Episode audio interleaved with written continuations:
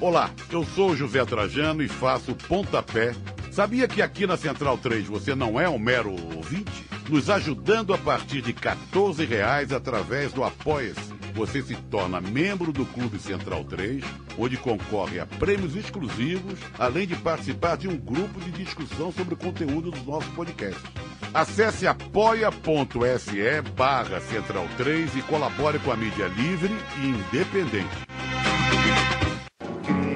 Cristo Redentor, braços abertos sobre a Guanabara.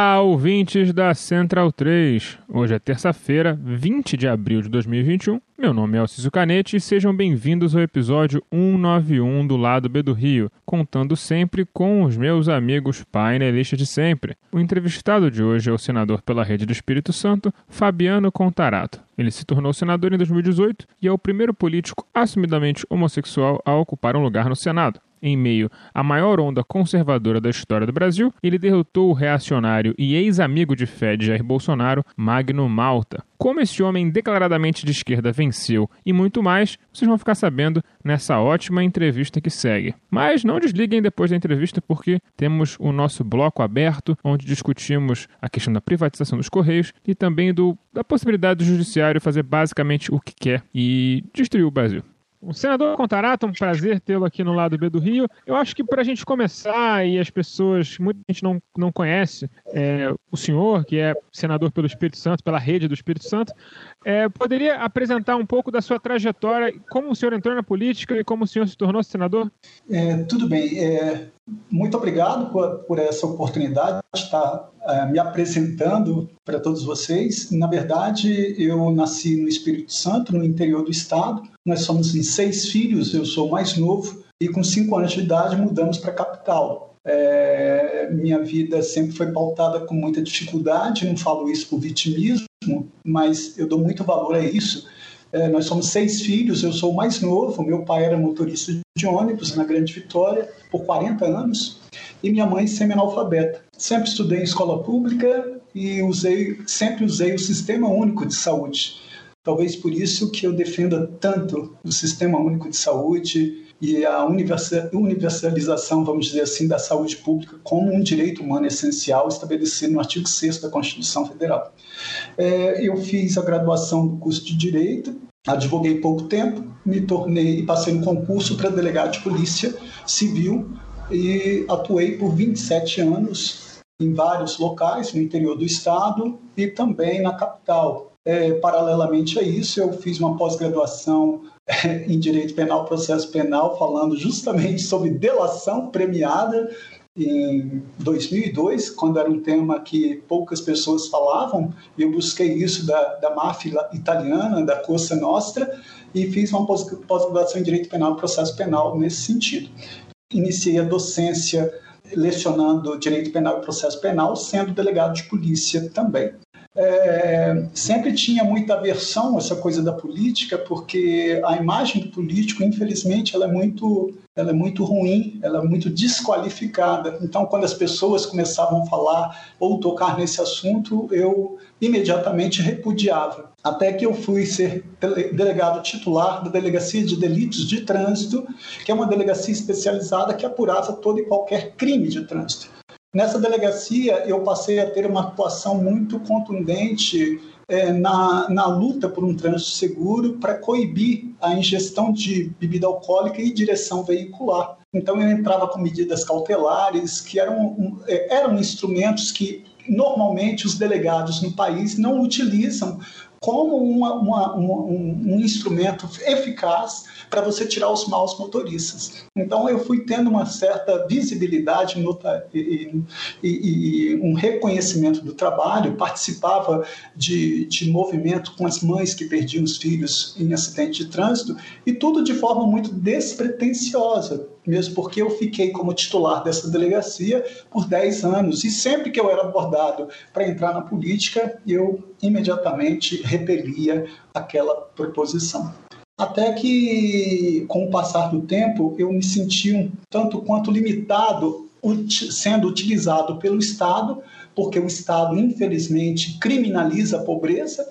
Basta você traçar o perfil socioeconômico de quem está preso, pobres, afro, afrodescendentes e semi-analfabetos, quando os crimes que maior prejuízo traz à nação são os crimes praticados por políticos. São crimes de corrupção ativa, corrupção passiva, peculato, corrupção, contrabando, descaminho, crimes contra a ordem tributária, contra o sistema financeiro.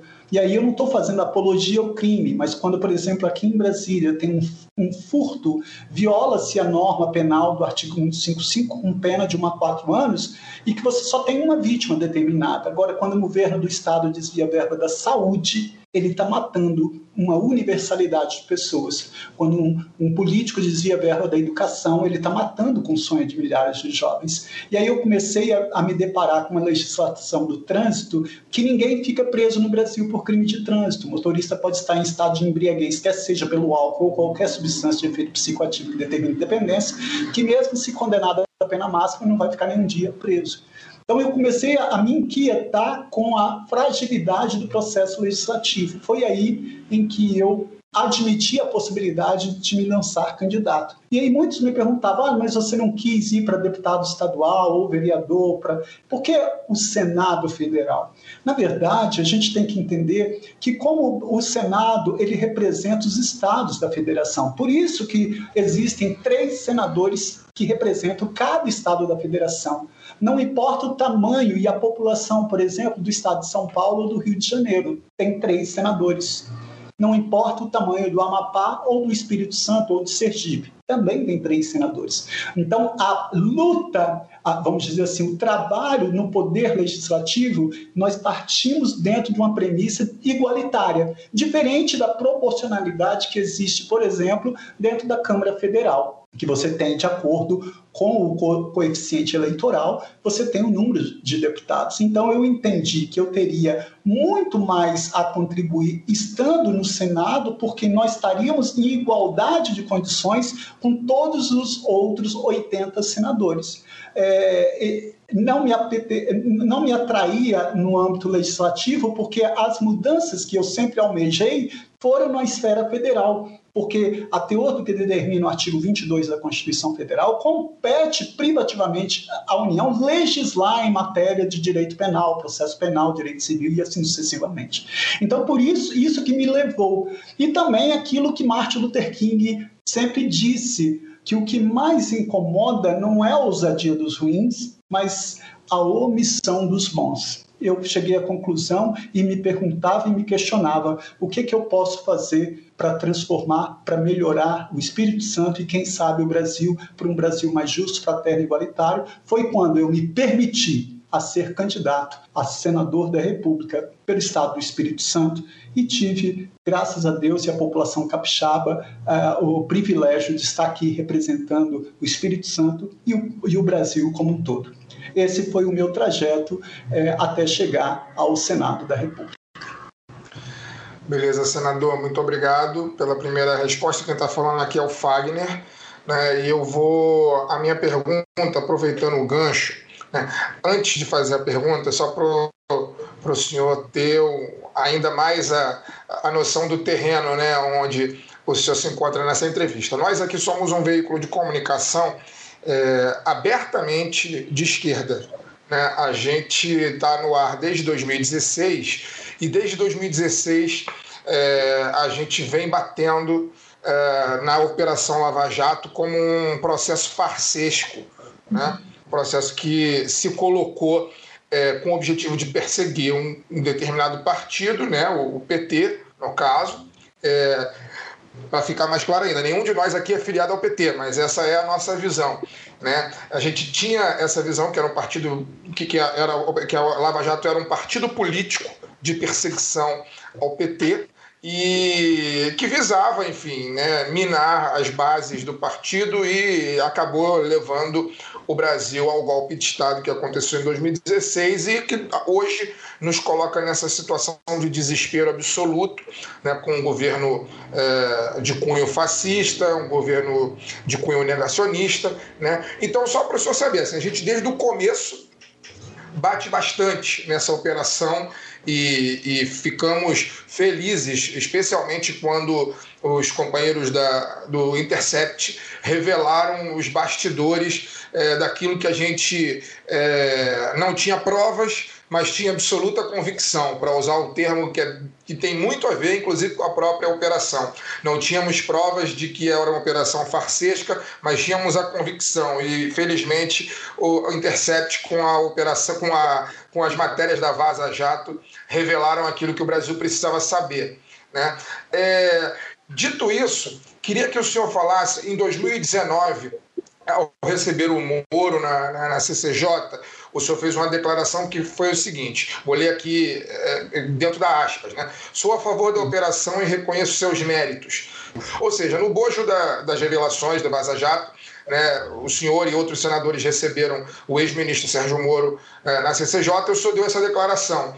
Pergunto, é, mas eu queria que o senhor, como uma pessoa que é do né, formado em direito e que, inclusive, se inspirou no, no, seu curso pelo, pela sua resposta, estudou delação premiada, né, com base é, Cosa Nostra, né, a Operação Manupoli, é, Manupulite, né, que é o nome italiano, Operação Mãos Limpas.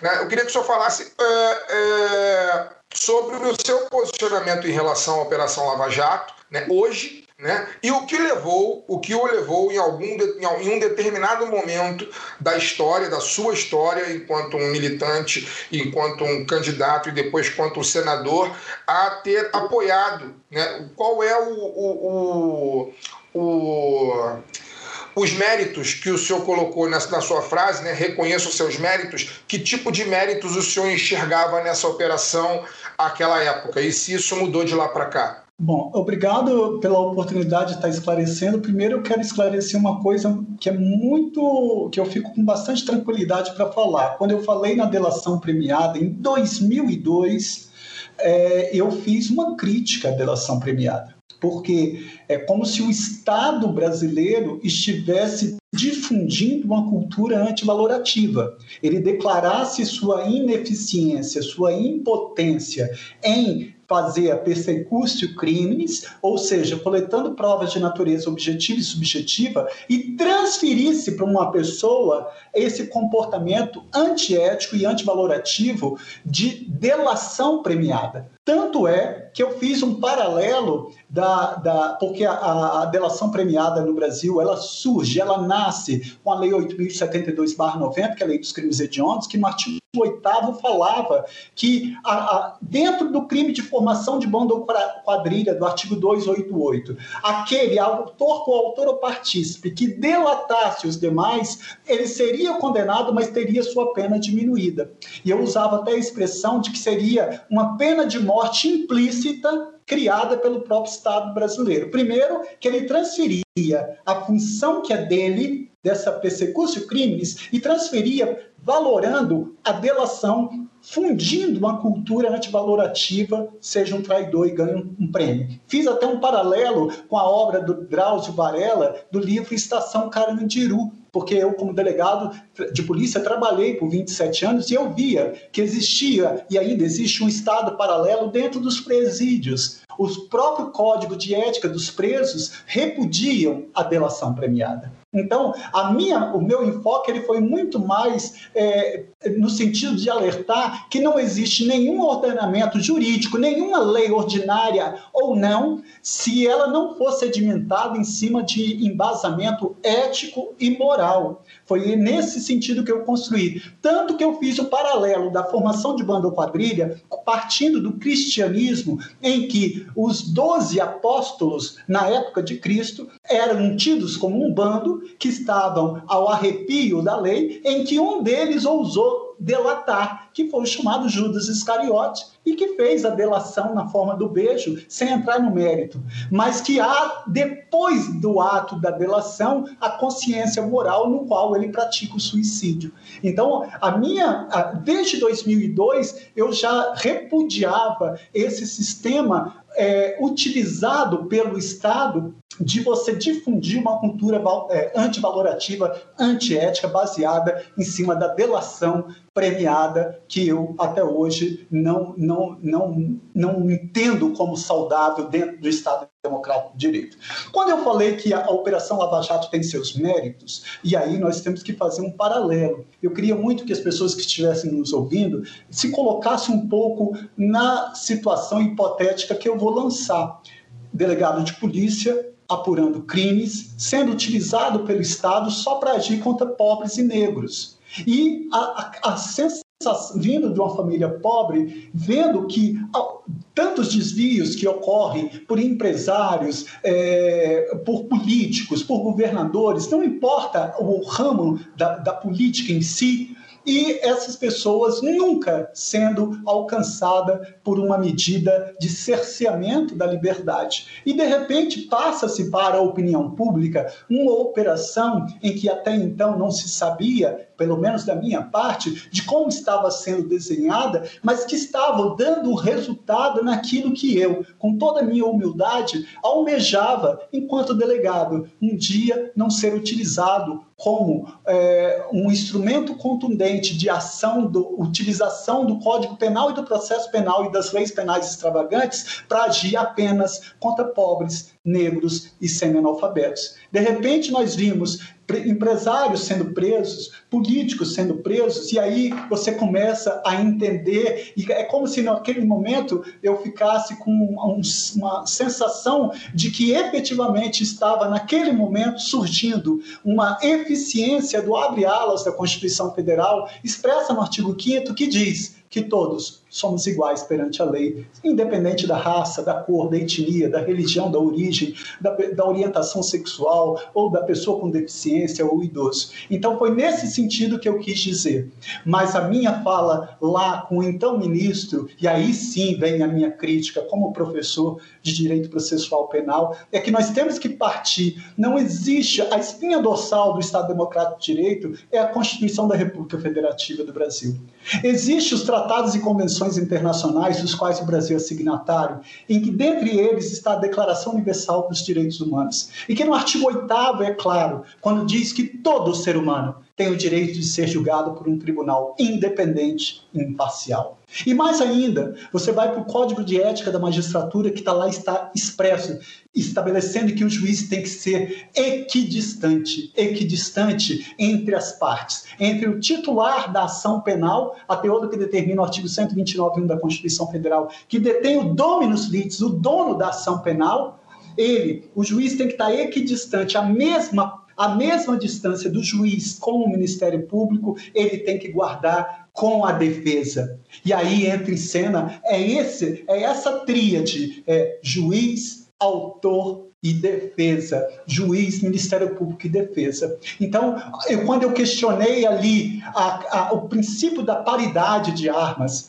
uh, quando eu, eu questionei ali a quebra do princípio da imparcialidade, que é sagrado, e aí eu não entro no mérito de, que, de quem, de qualquer pessoa que tenha sido julgado, condenado ou não, porque não me interessa isso agora. O que me interessa naquele momento, quando eu fiz aquele questionamento, é o juiz se portou como um verdadeiro magistrado, guardando a equidistância entre as partes. O magistrado trocou mensagens via Telegram na mesma intensidade com a defesa ou houve ali a quebra do princípio da imparcialidade? Se a resposta é que houve, como muito bem, como acertadamente fez o Supremo Tribunal Federal, reconduzindo o Poder Judiciário para os trilhos e falando que numa democracia nós jamais podemos admitir que um juiz seja é, tenha um comportamento no qual foi veiculado e reconhecido pelo órgão máximo do Poder Judiciário. Os fins não justificam os meios.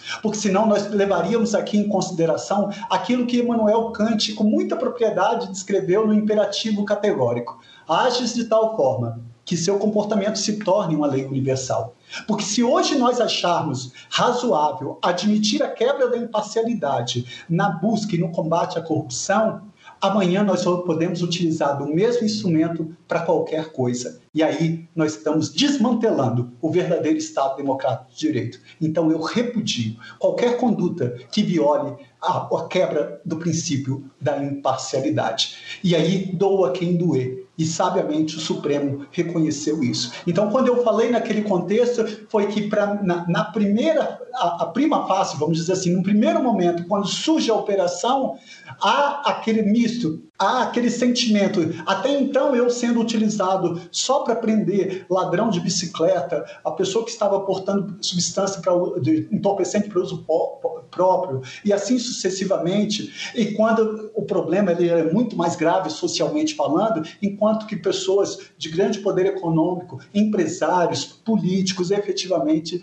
escapavam de qualquer persecução penal. Foi nesse sentido que eu, eu, eu entendi como positiva, apenas nesse sentido. Mas quando houve, veio à tona todo o diálogo, tudo que foi feito na operação, jamais eu vou admitir que nesse e em qualquer momento os fins justifiquem os meios na forma como foi utilizado ali, subvertendo um dos princípios principais do processo penal, que é a busca da imparcialidade, a busca da verdade real, essa equidistância entre o juiz, promotor e a defesa.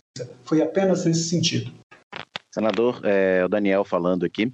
É, o senhor foi eleito senador pelo, pela, rede, pelo, pela Rede de Sustentabilidade do Espírito Santo em 2018, em meio a talvez a maior onda conservadora que o, que o Brasil já viu eleitoralmente e inusitadamente o senhor sendo um delegado de polícia de, de carreira é, teve muito colegas policiais federais, civis e militares eleitos nessa nessa eleição para diversos cargos, mas é, com um discurso bem diferente do que o senhor apresenta, né? Discurso pautado no, no punitivismo é, penal e conservadorismo religioso até e associado a um, a um ultraliberalismo é, econômico.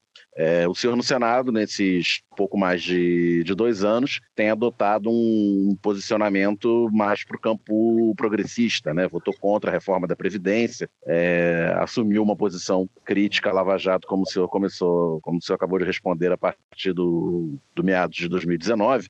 É, queria que o senhor falasse sobre os posicionamentos que o senhor tem tomado na, nas principais votações que o, que o Senado teve nesse, nesse período, como a própria reforma da Previdência, entre outros. Bom, obrigado mais uma vez pela oportunidade. É, eu queria também que as pessoas que estão nos acompanhando entendessem que nós estamos vivendo dois momentos muito graves no Brasil. Nós temos uma crise sanitária que já temos mais de 373 mil brasileiros que pagaram com sua própria vida. E nós temos um presidente da República que viola as regras é, que viola as regras estabelecidas pela Organização Mundial da Saúde, que, que é contra o isolamento social, o distanciamento social, que é contra a utilização de máscara, que difunde a utilização de medicação sem nenhuma comprovação científica, que é um negacionista e que contribui fatalmente por esse resultado que eu tenho fé em Deus que será responsabilizado civil e criminalmente por essas mortes. Eu não tenho dúvida disso, porque o Código Penal é claro no artigo 13, parágrafo 2 da linha A, quando ele diz que a omissão é penalmente irrelevante quando a gente tenha por lei a obrigação de proteção, vigilância e cuidado. E a responsabilidade do presidente da República, tanto por ação como por omissão, ela está expressa quando se diz no artigo 6 que a saúde pública é um direito social em que o artigo 196 vai mais e diz que a saúde pública é direito de todos e dever do Estado. Então, nesse momento de pandemia, essa crise sanitária está sendo violado o principal bem jurídico, que é a vida humana, o respeito à integridade física e saúde, com a digital do presidente da República, dos seus ministros da Saúde e também do ministro da Economia.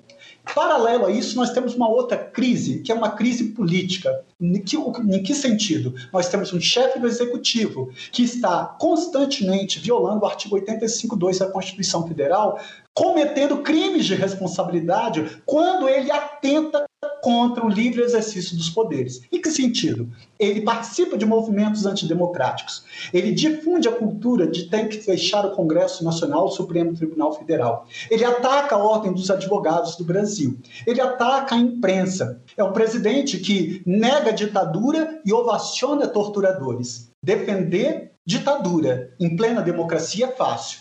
Dificilmente é difícil mesmo vai ser você defender uma democracia estando numa ditadura. Então, esse comportamento do presidente da República, que vilipendia constantemente, sistematicamente a Constituição Federal, assim como a lei que estabelece crimes de responsabilidade, que é a Lei 1079 de 1951, que só eu já assinei vários pedidos de impeachment desse presidente, que para mim o Congresso tem que fazer sua meia-culpa, que passou da hora dele ter, ter instaurado esse processo de impeachment, porque motivos mais do que suficientes têm contra fatos, não há argumentos. Então, nós temos que entender que nós temos essas duas crises. Agora, trazendo para a sociedade brasileira, nós temos uma população de quase 70 milhões de brasileiros e brasileiras em situação de pobreza e extrema pobreza.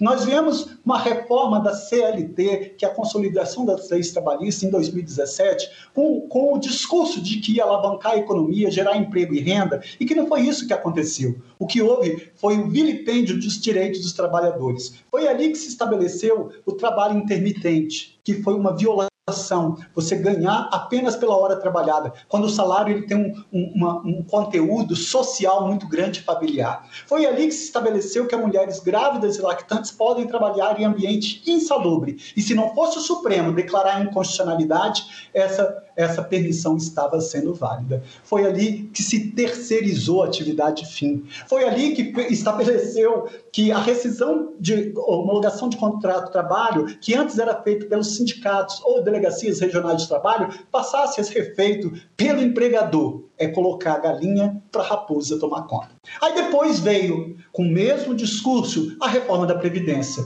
que, mais uma vez, só quem está pagando é o pobre. Eu peguei estudos de inúmeras universidades federais do país e fiz um estudo detalhado. Em um ano, o trabalhador, quando está com a carteira assinada, que é muito difícil, principalmente com a uberização das relações trabalhistas, com a precarização do, do trabalho, em plena pandemia, nós autorizamos aí a suspensão do contrato de trabalho, redução em até 80% do salário e assim de jornada de trabalho. Então, quando nós temos a possibilidade de um trabalhador ter a carteira assinada, ele não fica em um ano, 12 meses com ela assinada. Ele fica de 4 a 7 meses no máximo. Então, a probabilidade desse trabalhador contribuir 40 anos para poder ter a sua aposentadoria é quase uma missão impossível. Infelizmente, eu não tenho dúvida em falar que esse presidente da República não é um presidente para os pobres, para os negros, para os índios, para as mulheres, para as pessoas com deficiência. Esse é o presidente para os empresários e os grandes banqueiros. Prova disso que no auxílio emergencial ele poderia utilizar um instrumento chamado é, medida provisória, que basta relevância e urgência, e numa canetada ter feito isso. Mas não. Ele quis todo o trâmite do processo legislativo foi para a Câmara dos Deputados, queria dar 200 reais. A Câmara, o Senado aumentou, aí vem para o Senado, volta para a Câmara, e, e para ele sancionar demorou mais de quatro semanas. E as pessoas morrendo em plena pandemia. Agora, esse mesmo presidente, que poderia ter feito isso numa canetada com medida provisória, ele fez um aporte de 1,2 trilhão para os bancos. E isso é inadmissível e inaceitável. Então, é esse é o comportamento. Veio a reforma da Previdência. Mais uma vez, quem está pagando é o pobre, é o trabalhador. Não se incluiu ali outros poderes. Não se incluiu os funcionários públicos com altos salários, os políticos. Mais uma vez, quem está pagando essa conta, essa reforma, vai ser o trabalhador, aquele menos favorecido. Porque não basta você falar que nós vivemos sob o império de uma Constituição cidadã que estabelece os direitos que a pessoa tem, como saúde, educação, habitação, moradia, lazer, vestuário, higiene, se infelizmente as pessoas estão sendo privadas desse direito. Eu vejo quando você fala, faz a pergunta muito bem colocada, eu sou delegado de polícia e eu sempre fui um amante, um apaixonado pelos direitos humanos. E aí eu fico triste quando eu vejo policiais é, tendo uma visão simplista, míope, é, imediatista sobre direitos humanos, falando que direitos humanos é para defender bandido. A pessoa que fala isso, ela não sabe sequer o que é direitos humanos. Direitos humanos é o conjunto de direitos naturais que toda pessoa tem, independente de raça, cor, etnia, religião ou origem. E quando esses direitos naturais eles são elencados no ordenamento jurídico, eles recebem o nome de direitos fundamentais. E isso nós temos na nossa Constituição Federal. E aí, inspirado pelo, pelo jurista tcheco Karol Vazak, em 1979, que se inspirou nos princípios da Revolução Francesa, esse jurista tcheco, ele elencou os direitos humanos numa geração de direitos humanos, direitos humanos de primeira geração, segunda geração, terceira geração. E ali engloba ao meio ambiente, o direito à liberdade, o direito à vida, à saúde, à educação, ao trabalho, ao emprego, à vida digna, à vida plural, inclusiva e não exclusiva, não segregatória. Então, se eu tenho o perfil, infelizmente, se muitos policiais possam ter o perfil de violadores de direitos humanos, eu estou aqui para falar que eu sempre serei capaz de lutar com toda a minha força para defender, na sua totalidade, a efetivação desses direitos humanos no momento de um governo tão fascista em que negacionista, genocida, que vem é, a, a, aviltando esses direitos humanos em toda a sua plenitude. Eu fui presidente da Comissão do Meio Ambiente do Senado e o que está sendo feito no meio ambiente é inacreditável. É um verdadeiro ecocídio que tem que ser responsabilizado. Ele acabou com a Secretaria de Mudança Climática, acabou com o Plano de Combate ao Desmatamento, acabou com o Departamento de Educação Ambiental, criminaliza ONGs, proliferou quase mil agrotóxicos, como a azatrina, a o herbicida da água brasileira é 300 vezes pior, mais nocivo do que o permitido no Reino Unido na União Europeia. É um governo que está dizimando os povos indígenas e as comunidades quilombolas. São muitos ataques que estão sendo perpetrados por esse governo uh, atual. Seja na educação, se fosse, nós falaríamos muito aqui só na educação do que ele tem sido feito. Nós, eh, chega na, uh, atacando a saúde, atacando as instituições, atacando os poderes legitimamente ordenados dentro do Estado Democrático de Direito. Desculpa se eu me alonguei para responder essa pergunta, porque eu tinha que fazer essa, esse paralelo desse, da, da profissão de delegado de polícia como muitas vezes visto como violador de direitos humanos. Senador, aqui o nosso microfone está justamente para o senhor falar o tempo que achar necessário. Essa é a graça do nosso programa. Eu queria, inclusive, continuar nessa, nessa, nessa coisa que o senhor falou, justamente sobre a questão do delegado como a pessoa violadora de direitos humanos. Eu acho que é inegável dizer que muitos dos seus colegas formam uma das dos pilares que sustenta Jair Bolsonaro no poder, né? Não só policiais civis, também como policiais militares, bombeiros militares, enfim, é, todo esse conjunto das forças auxiliares, digamos assim. É, como é essa experiência de, de vir de, uma, de um ambiente que é tão tomado por, por, graves violações de direitos humanos e como é disputar esse ambiente para que essas pessoas é, tenham uma conduta ligada à Constituição, uma conduta cidadã e que de fato é, contribuam para a sociedade de forma positiva e não de forma destrutiva. Bom, na verdade, quando eu falo assim que, infelizmente, a figura do policial, seja civil, militar, federal, policial rodoviário, é vista como violador de direitos humanos, isso é um estigma que talvez as instituições tenham que fazer uma meia-culpa ou ela inteira, porque, na verdade, e aí eu quero fazer um desabafo, quando eu passei no concurso para delegado, é, minha mãe, na sua simplicidade, falou: Meu filho, mas você estudou tanto para ser delegado de polícia. E eu lembro que eu respondi para ela o seguinte: Mãe, é, o delegado de polícia, o policial, é o primeiro garantidor dos direitos fundamentais de todo ser humano. Eu acho que as pessoas têm que entender isso que as instituições, as forças de segurança pública, quando está lá no artigo 144 da Constituição, que diz que a segurança pública é direito de todos e dever do Estado, o ser policial que eu acredito, que eu me submeti ao concurso, que eu vivenciei por 27 anos, é aquele delegado que não se impõe por intimidação, porque há uma distância enorme entre intimidação e respeito. Eu sempre tratei com respeito respeito qualquer pessoa que foi trazida à minha presença, mesmo em estado flagrancial. Porque eu sempre cumpri o que está na Constituição Federal, que todo, todo preso tem direito a, a, a saber quem é, a identificação de quem está, qual a imputação que ele está sendo sofrendo, que todo preso tem o direito de ser preservado na sua integridade física e na sua integridade moral. Eu acho que é isso que falta. É, e aí eu quero confessar uma coisa que foi muito é, significativa para mim, que eu sempre tive essa, essa, essa veia muito voltada para o social. E no Espírito Santo eu tentei entrar no Conselho Estadual de Direitos Humanos. Não recebe absolutamente nada e é um trabalho mais de doação, vamos dizer assim. E sempre meu nome era vetado vetado pelo simples fato de eu ser delegado de polícia. Mas eu sempre estive dentro dos presídios falando sobre erradicação da tortura. Porque quando se fala que a tortura é um resquício, por exemplo, da ditadura militar, é um ledo engano. E aí, no que pese eu ser católico, a Igreja Católica tem uma dívida eterna com a humanidade. Nós tínhamos ali, é, no processo de Inquisição, em que eram instituídas chamadas ordalhas, é, é, é, submetia o pretenso culpado em provas inexequíveis, colocou, colocando ele, por exemplo, no meio líquido para ver se ele sobreviveria.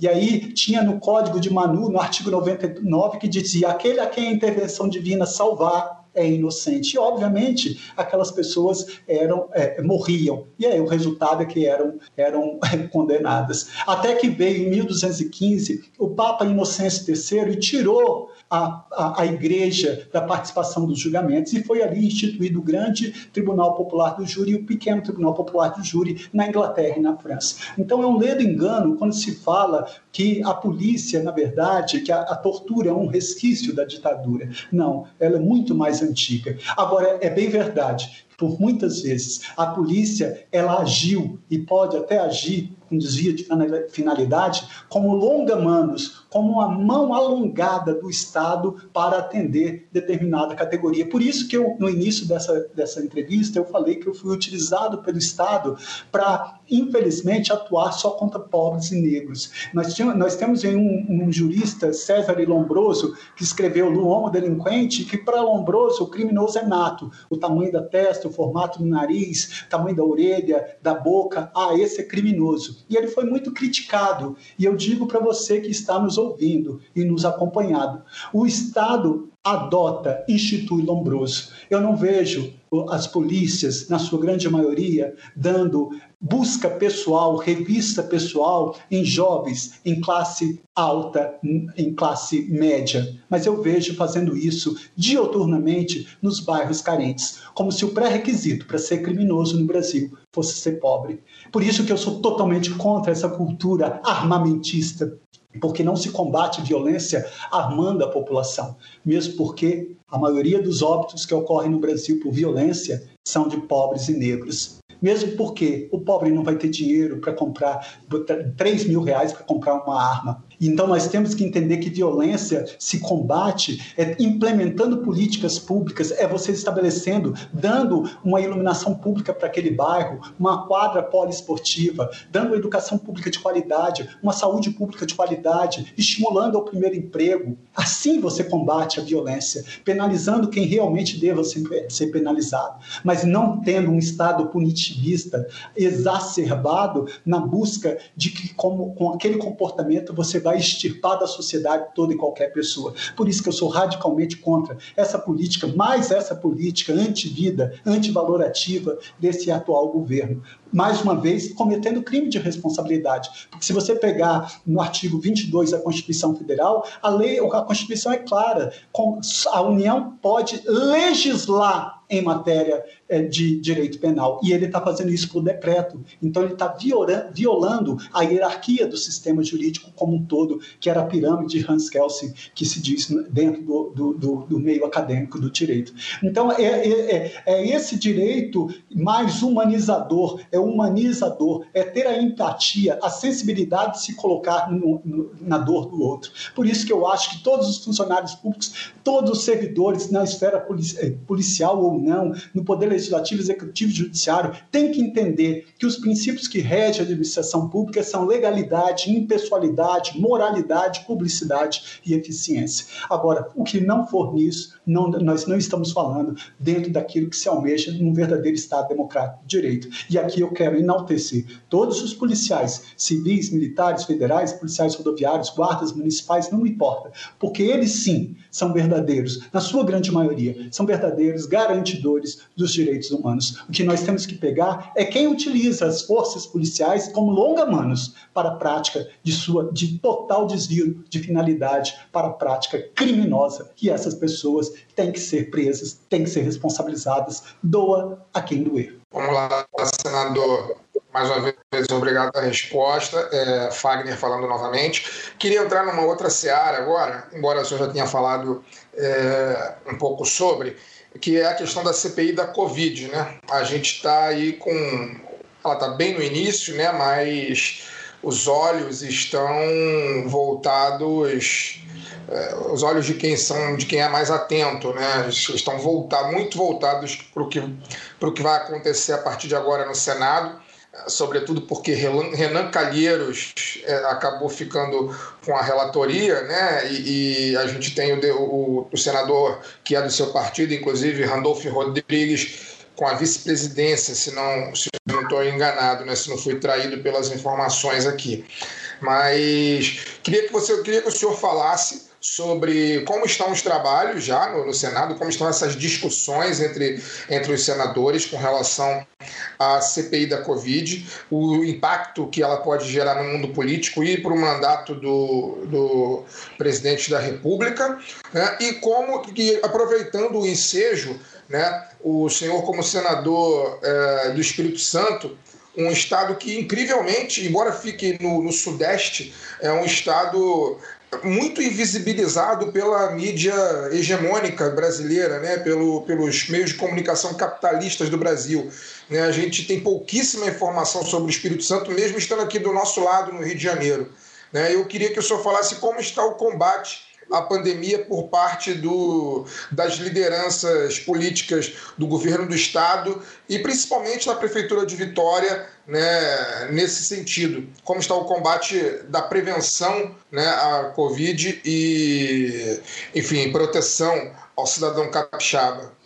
Bom, na verdade, é, como eu falei na crise da crise sanitária dessa Covid, a CPI da Covid que eu assinei, quero deixar claro aqui que eu me sinto um tanto quanto frustrado por não fazer parte dessa, dessa comissão, porque eu acho que eu teria é, muito que contribuir, mesmo com minha, é, minha, minha experiência profissional, tanto como delegado de polícia, como professor de direito processual penal, eu acho que eu poderia contribuir é, muito com essa comissão parlamentar de inquérito. É, mas infelizmente eu não tive como ocupar nenhuma, nenhuma cadeira ali estabelecida, porque a representatividade é por blocos de partidos, e aí ficou a vaga destinada ao meu querido colega, senador Randolfo Rodrigues, Rodrigues que eu tenho certeza que vai muito dignificar o parlamento brasileiro. É, nós temos que entender que essa CPI, o que eu espero dela, primeiro, é que não se utilize dela como um palanque eleitoral. E nós temos que ter a sobriedade emocional, o equilíbrio, a serenidade de buscar a responsabilização, quer seja por ação ou omissão, no combate ao Covid-19. E a, a responsabilização do governo federal, ela é, ela é inevitável, porque só quem tem capacidade para celebrar esses contratos, por exemplo, com outros países, com outros laboratórios internacionalmente falando, é o Estado brasileiro, que é uma pessoa jurídica de direito público. Então, é, não adianta falar assim, ah, vamos responsabilizar governos, estados, municípios. Claro, a CPI ela abrangeu e ela vai apurar também o dinheiro federal que foi direcionado para estados e municípios. Mas não podemos deixar de entender que a saúde pública é direito de todos e dever do Estado brasileiro, que nesse caso representado pelo presidente da República, pelo ministro da Saúde, que passaram por ali, pelo ministro da Economia e toda e qualquer pessoa que tenha agido, seja por ação ou omissão, seja como autor ou autor participe, participe de qualquer desses crimes. Então, o Estado brasileiro ele tem que apurar como que, como que foi utilizado esse dinheiro público na compra dessa vacina? Por que, que se atrasou tanto? Né? É, na, é, com, por que, que se comprou medicação sem nenhuma comprovação científica? Eu mesmo cheguei numa uma da, da, das sabatinas, uma das audiências públicas que eu participei, é, com o então ministro da Saúde, e questionei, falei assim, olha, no site do Ministério da Saúde, se você colocasse lá os sintomas do Covid, ele te direcionava para a utilização de ivermectina e hidroxicloroquina. Ou seja, é o mesmo presidente, o mesmo governo que nega a ciência, passando pela Anvisa, passando por todo, pelo estudo científico, mas que quer difundir a utilização de uma medicação que até ocasiona problemas de saúde para muitos brasileiros e brasileiras. Então, a, a, essa CPI tem que jogar luz nisso, na responsabilidade do chefe do executivo, dos seus integrantes de alto escalão e, obviamente, todo aquele que for responsabilizado na mal utilização, na malversação desse dinheiro público que é destinado à pandemia. No Estado do Espírito Santo, graças a Deus, nós temos um, um governador que ele não é, não, é, ele não, graças a Deus, ele não é negacionista, ele acredita na ciência e que ele é a favor do distanciamento social, que é a favor da utilização de máscara. Então, é um dos estados que está vacinando em maior quantidade. É um estado que, é, é, salvo engano, é o terceiro estado que mais vacinou em volume de pessoa. É, nós temos 8.700 mortos no estado do Espírito Santo, 420 mil contaminados e é, por ter esse comportamento, o governo do estado sofre muito ataques, principalmente por, por esses integrantes radicais, é, terraplanistas, negacionistas, é, que ovacionam o presidente da República. Eu, como senador, imagine como o que passo eu também no estado do Espírito Santo. Só coloque isso como reflexão, porque é difícil, seria cômodo para mim, como senador, ter uma, uma, um comportamento populista. Falar, ah, eu sou delegado, tem que armar mesmo a população. Ah, eu fui delegado de trânsito, tem indústria de multa, vamos tirar os radares. Eu tive que entrar na justiça como cidadão, não como senador, porque o presidente falou que num Twitter que ele ia arrancar todos os radares das rodovias federais. Eu falei, gente, isso não existe. Ele faz uma pesquisa com um grupo de, de especialistas, analisa a topografia, local de incidência e aí modifica. Agora, arrancar, tirar, não. E a Justiça Federal, graças a Deus, determinou que ele mantivesse. Então, para mim seria cômodo ter esse comportamento populista, que é fácil você fazer um discurso que seduz a população. Mas eu tenho que ter minha consciência tranquila comigo, com meus filhos, com minha família, com minha essência eu, eu não, me, eu não coloquei a, a, a, o meu nome para ser senador para me submeter a esse tipo de comportamento. Volto a falar, eu tenho duas missões na minha vida, que é ser funcionário público e ser professor. Eu estou como senador. Tudo isso é passageiro, tudo isso é efêmero. Então eu espero efetivamente que essa, essa composição da CPI, ela trate a CPI com seriedade, sem, sem efetivamente querer se autopromover para benefício próprio mas sim apurar, porque a sociedade precisa dessa resposta. Nós precisamos urgentemente de vacina. É muito, todos nós estamos ansiosos para ser vacinados. Eu perdi uma, uma, uma parente de 44 anos sem nenhuma comorbidade pelo Covid-19. Então, é, todos os dias nós estamos perdendo. Então, o que eu espero efetivamente é que esses senadores que compõem a CPI da Covid ajam com, com, com seriedade, com sobriedade, com legalidade, com transparência, que busque responsabilizar, trazer, coletar provas de natureza objetiva e subjetiva, para aí sim remeter aquele que seja o titular da ação penal para formar a, a, a, a, opinião, a opinião delicti e, e oferecer denúncia para responsabilização civil e criminal de quem, de qualquer forma, tenha concorrido para essa tragédia, para essa pandemia que, infelizmente, o Brasil está aí dando um péssimo exemplo de como gerir uma, uma crise sanitária. É, senador, o senhor acabou de falar da composição, né, da composição partidária, que é, é determina né, a, a, composição da CPI de forma proporcional. É, queria que o senhor falasse, já no, estando no seu terceiro ano de, de mandato né, do Senado, já, é o, já, já chegou e se ambientou, né, não é mais exatamente um novato. Como é que o senhor vê o jogo de forças políticas dentro do, do Senado frente ao, ao governo Bolsonaro, né, se, é, governo com, com, conta com uma base relativamente sólida. É, a oposição a gente sabe que é minoritária, mas é, como se vê o chamado, o posicionamento do chamado centrão dentro do Senado, se ele já, já se demonstra algo crítico ao, ao governo e se a composição da, da CPI demonstra isso, ou se o senhor vê chance ainda do, do governo conseguir se articular, é, pelo menos até o final do mandato, para empurrar com a barriga até o final do mandato.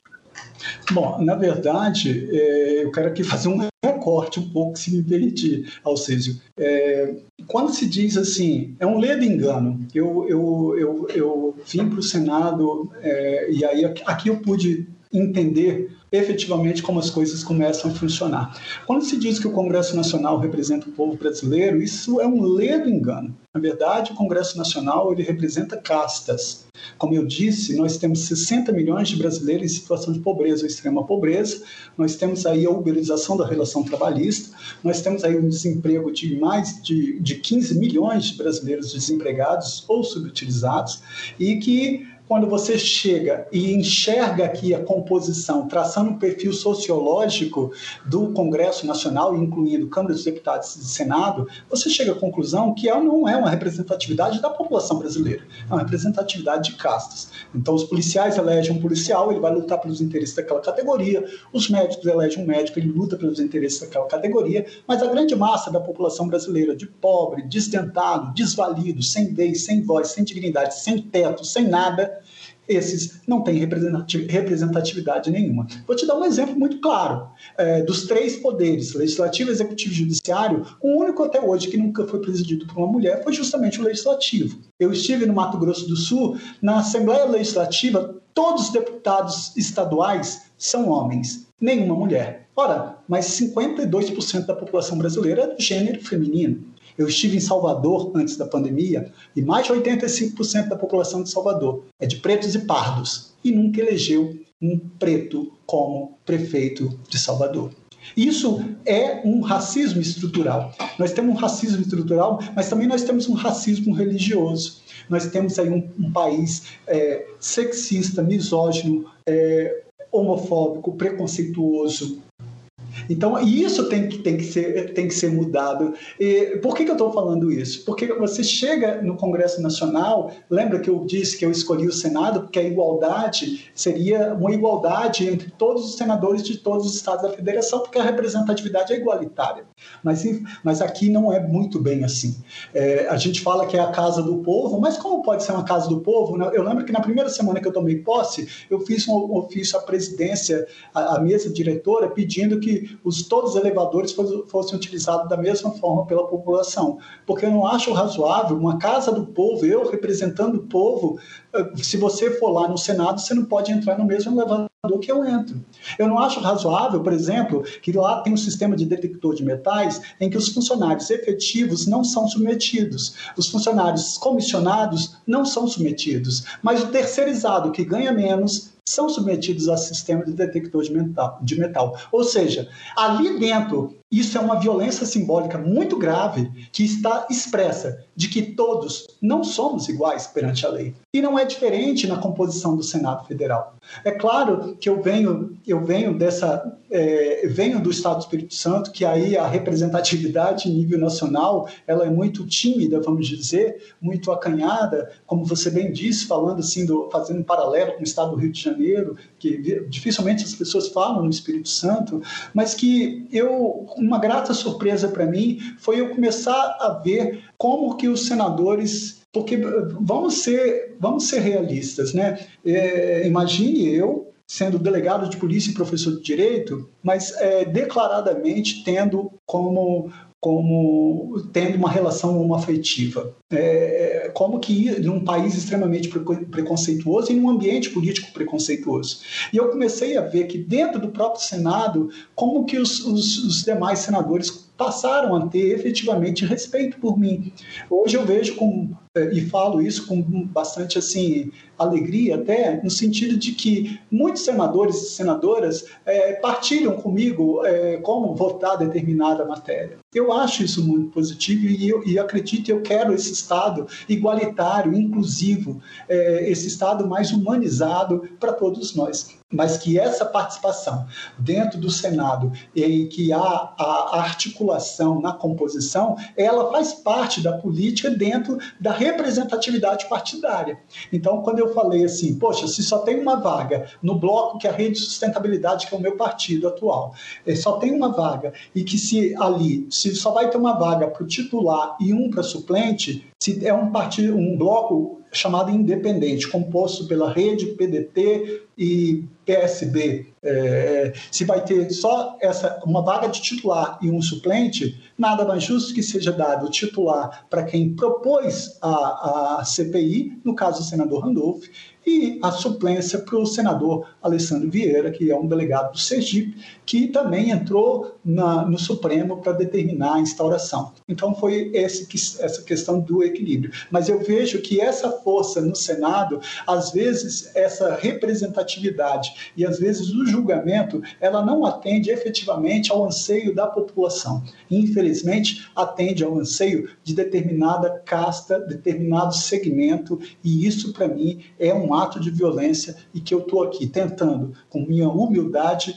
ter um mandato com, com, com um olhar mais é, voltado para o social na sua amplitude, independente de castas, independente de, de segmentos é, empresariais. Eu estou ali para efetivamente cumprir aquilo que a Constituição fala, que diz que todo poder emana do povo e deve ser exercido pelos seus representantes políticos legitimamente eleitos no sufrágio universal através do voto, que foi assim que eu fui alçado ao cargo de, de eleito senador pelo Estado do Espírito Santo. Eu não sei se eu me fiz entender, mas eu me coloco humildemente à disposição de vocês e estou adorando conversar com vocês, que eu estou muito à vontade. Não, acho que acho que deu para esclarecer bem. É, no, no, final da sua última resposta, o senhor fala justamente sobre como o Estado não, não atende a população como deveria. Lá atrás, também na sua entrevista, teve uma fala interessante sobre como é, você foi colocado em muitos momentos na sua profissão para aprender pretos e pobres. É, então eu queria juntar essas duas coisas, e já que o senhor é processualista penal, já deu aula, entende muito do assunto, Queria saber como o senhor vê a questão do liame probatório no Brasil. Me parece que é, se trata de um liame probatório muito baixo. Em, em, estados como Rio de Janeiro existe uma súmula que prevê que a, o, a, o, testemunho do policial que faz a prisão em flagrante serve como única prova para uma condenação, por exemplo, a, a malfadada súmula 50 do TJRJ. O senhor tem algum projeto de lei ou alguma atuação no sentido de, de dificultar, pelo menos, de tornar o trabalho policial, é, obri obrigar os policiais a fazerem um trabalho mais é, mais escorrido, mais técnico, e também forçar o judiciário a buscar esse lhame probatório nas suas condenações? Bom, na verdade, é, me perdoe a, a, súmula que você citou, a decisão isolada do, do Tribunal de Justiça do Estado do Rio de Janeiro, porque nós temos dentro dessa hierarquia das normas o Código de Processo Penal.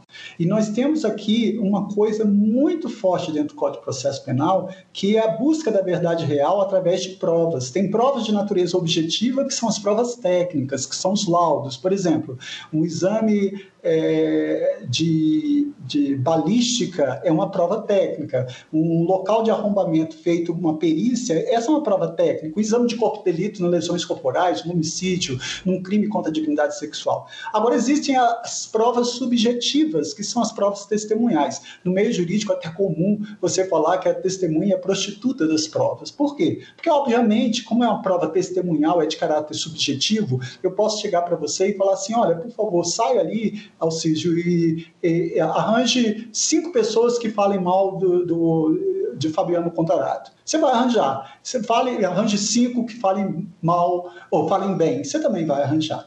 Mas o que vigora dentro do processo penal, e aí não precisaria de projeto nenhum, é que existe um princípio que é sagrado, que é o indúbio pro réu. Eu, por isso que eu posso ter, eu posso ter o flagrante, que vem do latim flagrans, certeza visual do crime, corpo em chama. Não há, não existe essa rainha das provas como o relato de um policial é o suficiente para uma condenação. Não existe isso em processo penal. O que existe é um conjunto de provas que vai formar o livre convencimento do magistrado para que ele possa proferir uma sentença penal condenatória, que é sujeita ao duplo grau de jurisdição, ou seja, a um reexame na segunda instância, seja no Tribunal de Justiça, no STJ ou no Supremo Tribunal Federal. Então não existe essa coisa de se falar, olha, é, é, você tem é, uma uma prova que tem um valor maior ou menor. É, é, claro que isso depende da categoria de crimes. Por exemplo, quando nós estamos diante dos crimes contra a dignidade sexual, ninguém pratica, por exemplo, um estupro em praça pública ao meio-dia. Por isso que muitas vezes a palavra da vítima ela é mais valorada nesse contexto, porque você não precisa ter, por exemplo, uma violência, porque se pode praticar um estupro sem deixar violência de lesões corporais. Existem vítimas de estupro que ficam estáticas, outras que se debatem e assim sucessivamente. O que eu quero falar para tentar responder é: o Código de Processo Penal é claro que é, no, que quando a infração deixar vestígios, será indispensável o exame de corpo de delito, direto ou indireto, não podendo supri-lo a confissão do acusado. E ele diz que quando não for possível esse exame de corpo de delito, a prova testemunhal poderá suprir a falta. Mas não existe uma rainha das provas. É um conjunto de provas que vai fazer com que o magistrado tome uma decisão.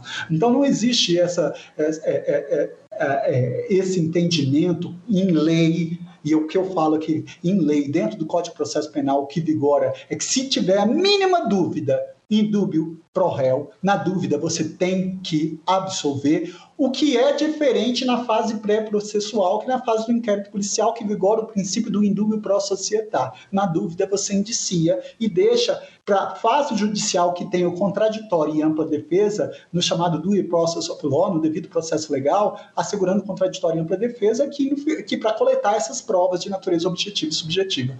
Eu não sei se eu fui clara, mas não existe um, um projeto para falar, olha, é essa prova, porque isso já existe no Código de Processo Penal. Ele fala, olha, quando a infração deixar vestígios, tem que fazer o exame de corpo de delito. Por exemplo, uma lesão, um crime de, de uma, uma, um crime de lesão corporal, uma briga entre marido e mulheres, ela vai ser submetida ao exame de corpo de delito com o exame de lesões corporais.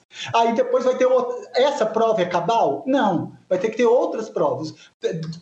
Depoimento dela, testemunhas, vídeo monitoramento, é, fotos, qualquer outro, é, e-mails, WhatsApp, Telegram, não importa o meio, não importa os meios de prova admitidos em direito, mas é um conjunto de provas que vai fazer com que o magistrado tenha, forma a sua convicção e profira essa sentença condenatória ou absolutória. Não existe, por favor, é, com toda humildade estou falando, não existe essa, essa prevalência, vamos dizer assim, do relato de um policial como uma, uma prova cabal suficiente para a condenação. Se, se você conseguir, se o bom defensor público ele for inteligente o suficiente para incutir no magistrado dúvida sobre a probabilidade da pessoa ter ou não praticado o crime, a sentença fatalmente será absolutória e jamais condenatória, porque o indúbio é pro réu. Obrigado, senador. Fagner falando novamente. Tem uma pergunta que eu queria trazer é, para o senhor aproveitando né, a presença do senador da República aqui com a gente, eu acho que a gente não pode deixar de falar é, com relação ao, ao clamor, até eu diria assim, um clamor é, popular é, e também, obviamente, dos intelectuais, enfim, de, até de muitos jornalistas, nem todos se posicionam, mas alguns se posicionam, né? Com relação ao impeachment, né, a possibilidade de impeachment do presidente da República, levando em consideração todos os crimes que ele já cometeu, é, inclusive alguns crimes comuns no exercício da presidência. É, queria que só falasse, do, a partir do seu ponto de vista, né, é, com relação a isso, qual a temperatura né, em Brasília para esse tipo de discussão? Né? E, para finalizar, no caso, duas perguntas em uma. Como está a sua situação, é, a, sua, a sua situação partidária? Né? Hoje o senhor é filiado à Rede Sustentabilidade, mas eu que sou jornalista, né? Passarinho já me contou, assim, pelo alto, que existe, que existe a possibilidade do senhor mudar a partir do ano que vem, né, para uma legenda mais vermelha, vamos dizer assim. Queria que o senhor falasse sobre esses dois assuntos, então. É real essa possibilidade de mudança breve é, em primeiro lugar, e segundo, a temperatura do, do, do, processo, né? do processo não, porque o processo não foi aberto, mas da discussão sobre impeachment do presidente da República em Brasília hoje. Bom, Fagner, obrigado e pode ficar à vontade para me perguntar qualquer coisa mesmo, tá bom? Eu estou assim bem à vontade com vocês e eu acho que quando a gente fala efetivamente com o coração, aquilo que você vivencia, né?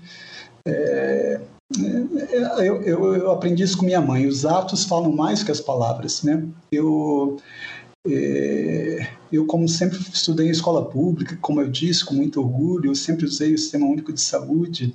É, eu quero sim contribuir para deixar uma digital é, que que diminua o abismo entre os milhões de pobres e a concentração de riqueza na mão de tão poucos. Eu quero lutar para dar efetividade a esses direitos e garantias estabelecidos na Constituição, na Constituição Federal desde o dia 5 de outubro de 88. Com relação à modificação da sigla partidária, eu já comuniquei aos, aos dirigentes do Partido Rede a minha que eu tenho a, que eu tenho a intenção de sair do Partido Rede de Sustentabilidade. Isso é um, é um fato inconteste, vamos dizer assim. É, claro que eu comecei com a senadora, ex-senadora Marina Silva, que é uma querida, ex-senadora Heloísa Helena, o próprio Randolph, é, os dirigentes estaduais do meu estado, é, todos tentando assim fazer com que eu permaneça na, na sigla, mas é, é, aquilo que vocês mesmos já ventilaram aí, né? E eu acabei de dar um exemplo, né? Eu participação de, de CPIs ou em comissões, eu não sei como eu consegui ser é, vice-presidente atualmente da Comissão de Direitos Humanos do Senado, é, consegui ser titular da CCJ. Quando você está num país que tem uma, uma estrutura vamos dizer assim, primeiro que tem que ter uma coisa que para mim é sagrado, que é identidade ideológica. Eu não me vejo em, país, em partido, com todo respeito, é, de centro, ou um partido de, de direita, ou centro-direita. Isso não tem identidade comigo, né? Por quê? Porque é, eu fui eleito e com o objetivo de reduzir essa desigualdade social. Eu não fui eleito tentando ir para de acordo com o que seja mais conveniente naquele momento. Então, é óbvio que eu vejo com a minha saída do Partido Rede, ela é dada como certa, isso, isso eu posso lhe assegurar, mas obviamente eu tenho conversado, já conversei com o partido PCdoB, com o PDT, PSB e o PT. É, todos, assim, é claro, é, e aí volto a falar com humildade, eu não estou é, valorizando minha ida, não, não é nada disso. São todos uns queridos e que querem que há um interesse recíproco, vamos dizer assim, bilateral, para que eu vá para essas siglas. Claro que eu tenho que avaliar isso no contexto nacional e no contexto do Estado do Espírito Santo, para ver qual é a sigla que tem maior adesão com a minha identidade. A minha identidade com essa luta de classe dos trabalhadores, das comunidades eclesiais de base, com, com a, a, a luta em defesa da vida humana, enfim, é, com a redução da desigualdade, com a diminuição da pobreza. É, é, é um partido nesse, é nesse tom é, é nessa cor que eu almejo estar. E é isso que vai acontecer em breve espaço de tempo. Eu, eu acredito que antes do término desse ano eu já terei migrado para outra sigla, é, claro, um desses partidos que eu ventilei a possibilidade. Com relação à prática de crimes, perpetrado pelo presidente da República, eu fico triste. E aqui eu acho que a Câmara dos Deputados, principalmente o Congresso Nacional, mas na pessoa do presidente da Câmara, no então presidente da Câmara, tem que se fazer uma meia-culpa ela inteira. São mais de 100, mais de 100 pedidos de impeachment e que não houve o recebimento de nenhum deles. Então isso é inadmissível. Hoje nós temos, salvo engano, 127 pedidos de impeachment. Então, isso é inadmissível.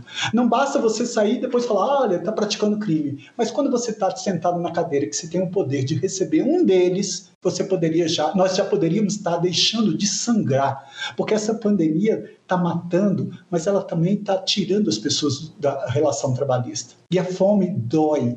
E, infelizmente, eu acho que aí a Câmara dos Deputados, através do presidente da Câmara, tem que fazer essa meia-culpa, ou ela inteira, porque já era para ter recebido um desses 127 pedidos de impeachment. Porque eu pontuo aí, ele viola sistematicamente a Constituição. Quando eu falei que ele está legislando por decreto, ele está violando o artigo 22 da Constituição Federal. Quando ele demitiu, por exemplo, o diretor do INPE, Ricardo Galvão, simplesmente porque divulgou os dados de desmatamento na Amazônia. Ele está praticando crime de responsabilidade. Quando ele determinou que fiscais do IBAMA, por exemplo, não destruíssem os maquinários utilizados lá no desmatamento. Ele está praticando crime de responsabilidade. Quando ele demitiu o ministro da Saúde, que defendia as medidas de isolamento recomendadas pelo OMS, ele está praticando, sim, crimes de responsabilidade. Né? Quando ele, ele publica vídeos obscenos em redes sociais, dissemina fake news, ataca a OAB, o STF, Congresso Nacional, é, é, diante da pandemia, ele minimiza a dor das milhares eu fico até é, estarrecido com o comportamento dele. Você vê aí ele participando de movimentos sem utilizar máscara, pegando crianças, promovendo aglomeração. Ele está praticando crimes contra a saúde pública. Ele está praticando, está obstruindo, está praticando obstrução da justiça, está falsificando um documento público, falsidade ideológica. Você tem inúmeros crimes praticados, sem falar no artigo 9 lá da Lei 1079 de 1950. Eu queria muito que o Congresso Nacional, através do presidente da, da Câmara dos Deputados, tivesse a hombridade, o respeito, a dignidade de, em homenagem à população brasileira, ao Estado brasileiro, efetivamente receber um dos 127 pedidos de impeachment desse, dessa pessoa que não sabe a liturgia do cargo que ocupa, desse, desse inquilino temporário do, do, do Palácio do Planalto, que é o presidente da República. Senador, é, Daniel falando aqui novamente, o, o cargo de senador, embora um cargo legislativo, né, ele é, ele é eleito através de uma eleição majoritária é, em todo o Estado. É, no caso, o Estado do Espírito Santo, que eu represento. E, ao contrário dos demais, dos demais cargos públicos né, eletivos no Brasil, o mandato de senador é de oito anos. Então, no ano que vem, senhor estará no meio do mandato e todo senador em meio de mandato acaba sendo um candidato potencial ao governo do Estado. Sendo assim, de forma direta, é, existem planos nesse sentido de se candidatar ao governo do Espírito Santo? Bom, eu vou, já que o presidente gosta tanto de, de invocar o hino nacional, eu vou invocar também esse hino nacional na parte verás que o filho teu não foge à luta. É óbvio que se eu for para uma sigla partidária, em que o partido, e eu respeito muito isso como bom soldado, entender que tem que se construir um projeto. Eu fico triste quando eu vejo que muitos políticos eles, eles querem é, alçar determinados cargos, ou por vaidade, ou sei lá. É, eu acho que primeiro a gente tem que discutir um projeto de, de país e um projeto de cada estado. Qual o projeto de país que eu quero para o Brasil? Qual o projeto de Estado do Espírito Santo que eu quero para o Estado do Espírito Santo? E aí sim, se dentro do partido que eu tiver, ou o partido entender que deva lançar uma candidatura majoritária para o cargo para o cargo de governador do estado, por exemplo, e se o partido entender que o meu nome seria um nome é, viável, adequado, é, eu tenho uma certa dúvida, porque o Espírito Santo é um estado, é, eu tenho, claro, eu só tenho que agradecer, mas ele é um estado é, um tanto quanto conservador, um estado em que tem uma, uma, uma presença do, do bolsonarismo muito forte, mas eu acredito muito que tem uma, uma frase numa música, num samba, que diz assim: Deixa a máscara cair, que eu quero ver você sorrindo. É, acredite no seu olhar, que o amanhã será bem-vindo. Eu acho que, aos poucos, a queda de máscara está se efetivando no Brasil e as pessoas estão vendo, porque, volto a frisar, contra fatos não há argumentos. Eu não posso achar razoável, eu que venho de escola pública, que 92% das escolas de educação básica no Brasil não têm laboratório de ciências. Eu não acho razoável que 73% dessas escolas não têm sequer biblioteca, não têm acessibilidade. 63% delas não contam com quadra poliesportiva. Então, é, é, é, é para lutar por um Estado do Espírito Santo melhor, para um país melhor, que eu acho que se a sigla partidária desejar lançar, Eu posso não ser o candidato, pode ser outra pessoa do partido que eu vier a aderir, mas eu acho que é, isso é um projeto que deve ser construído a várias mãos dentro do partido, do partido que eu efetivamente for me filiar. Senador Contarato, muito obrigado pela sua entrevista. Alguma consideração final? Como as pessoas, sendo seus eleitores ou não, sendo capixabas ou não, podem acompanhar o seu trabalho no Senado? Bom, eu queria agradecer mais uma vez a oportunidade de falar que eu tenho um carinho muito grande por esse veículo de comunicação de vocês. Eu acho que nesse momento vocês fazem, prestam um serviço é, magnífico à população brasileira principalmente no momento de ataques aos meios de comunicação social, é, principalmente de ataque às instituições. Eu mesmo já até apresentei um projeto de lei que criminaliza a hostilização dos, dos policiais, do, dos, dos, dos servidores da imprensa, dos profissionais de imprensa que infelizmente estão sofrendo.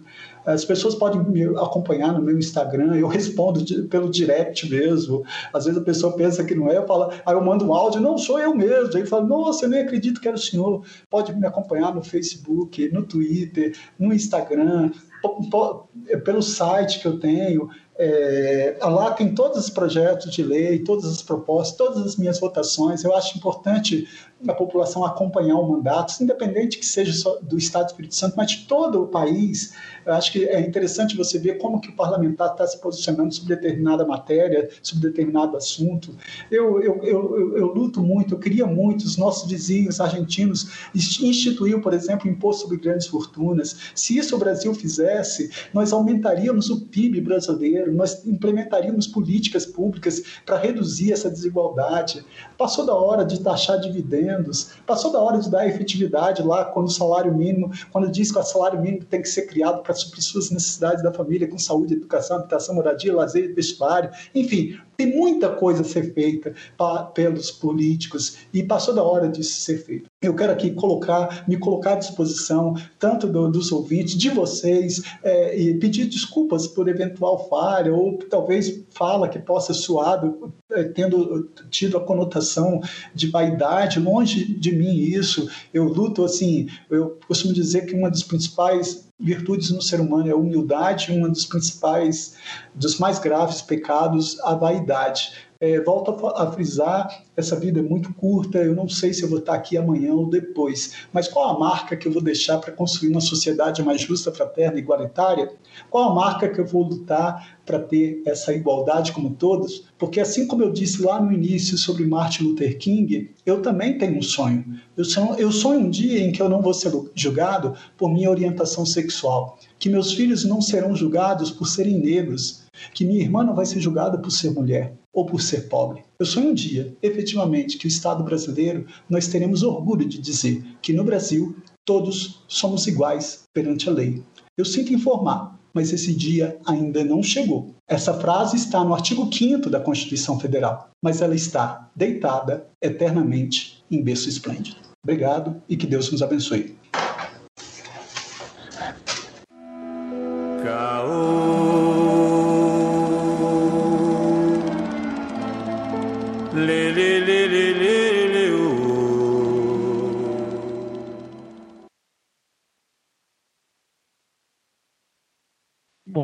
Semana a gente estava esperando que a CPI da Covid fosse pegar no tranco, que o STF fosse julgar o segundo recurso lá do Lula e deixar ele livre de vez, mas pelo visto nada disso está encaminhado para acontecer, as coisas entraram num modo meio pausa. Feriado, feriado na quarta, né, pô? O negócio do Brasília funciona de terça a quinta, feriado na quarta, você quer o quê? Exatamente. Na impossibilidade de ter qualquer assunto interessante nesse sentido, acho que a gente vai falar sobre um par de coisas que é relevante para o momento.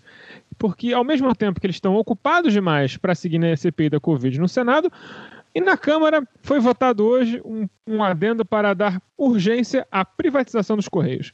O que isso significa? Significa que eles vão tentar fazer de tudo para privatizar os Correios o mais rápido possível, porque, esse, como a gente já falou várias vezes, esse bando de abutre que está no poder está desesperado para conseguir vender tudo que pode enquanto está no poder, porque vai saber quanto tempo vai ficar lá de novo, não é mesmo? Sem mais delongas, eu vou passar para o Daniel para ele explicar por que, que privatizar os Correios é um absurdo e por que, que a Luísa Trajano, do Magazine Luiza, tem tanto interesse nessa privatização?